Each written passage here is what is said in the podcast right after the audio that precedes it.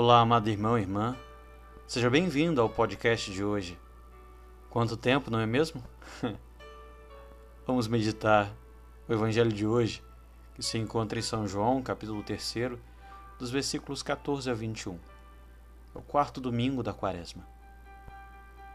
Deus não enviou seu filho para nos condenar, mas ele enviou seu filho para nos salvar. Quando analisamos o Antigo Testamento, o profeta muitas vezes ele foi suscitado por Deus para trazer uma mensagem em que aqueles que ouviam a mensagem do profeta nem sempre gostariam de ouvir aquela palavra. Sabe qual a diferença entre o pregador e o profeta?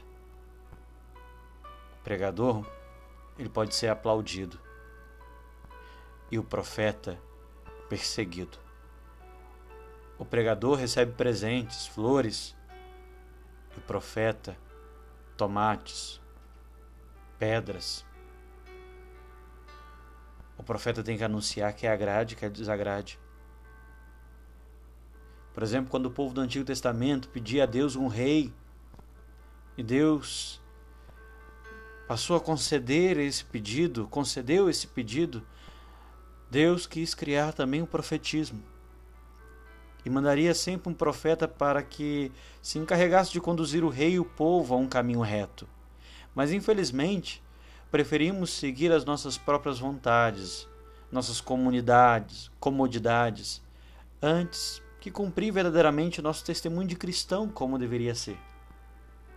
Muitas vezes ouvimos de alguns cristãos essa frase: Eu sou católico, mas não sou lá muito praticante. Certo dia, dois homens se encontraram na rua e começaram a conversar. E um disse para o outro: Eu sou católico e não pratico. E o outro respondeu: Eu sou vegetariano e não pratico.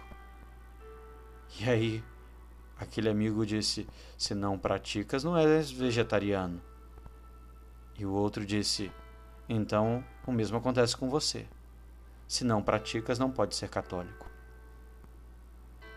Então precisamos entender, meus amados, que seguir o Senhor não é segundo os meus critérios, não é burlando algumas coisas, não é seguindo as minhas vontades, mas a vontade dele.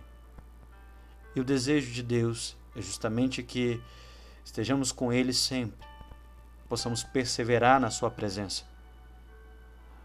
Pois no Antigo Testamento, as pessoas que estavam caminhando com Moisés no deserto começaram a murmurar contra Moisés e Deus, reclamando do maná, reclamando pelo cansaço.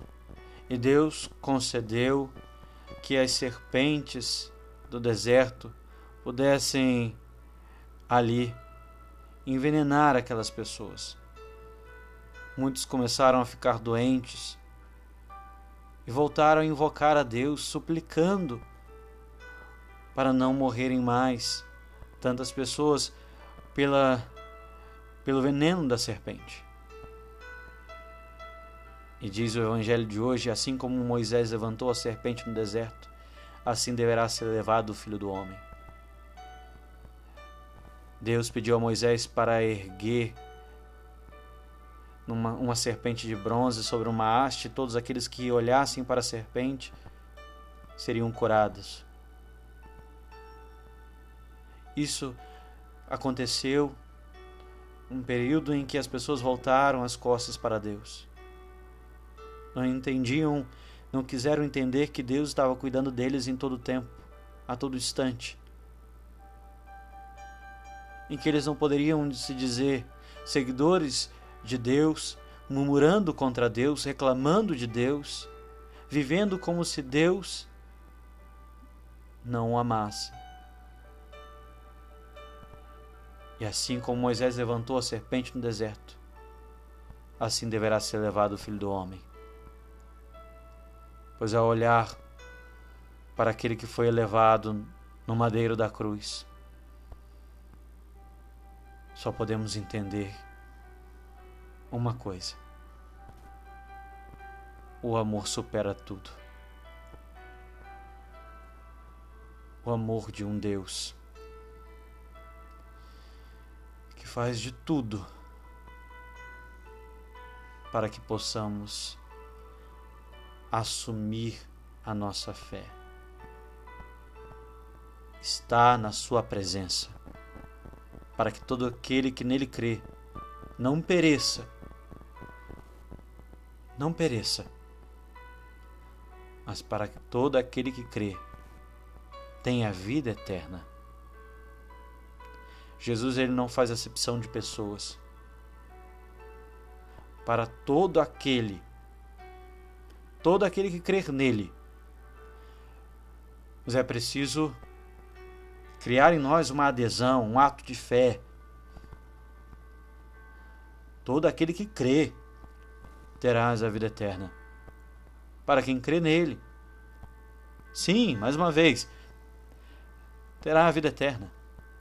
A vida eterna é um presente de Deus. Com o nosso próprio esforço, jamais conseguiremos ganhar a vida eterna.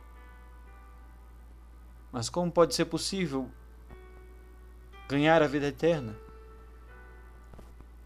Como pode Jesus me amar tanto assim? O Senhor tão grande e eu pequeno. Mas Ele te ama.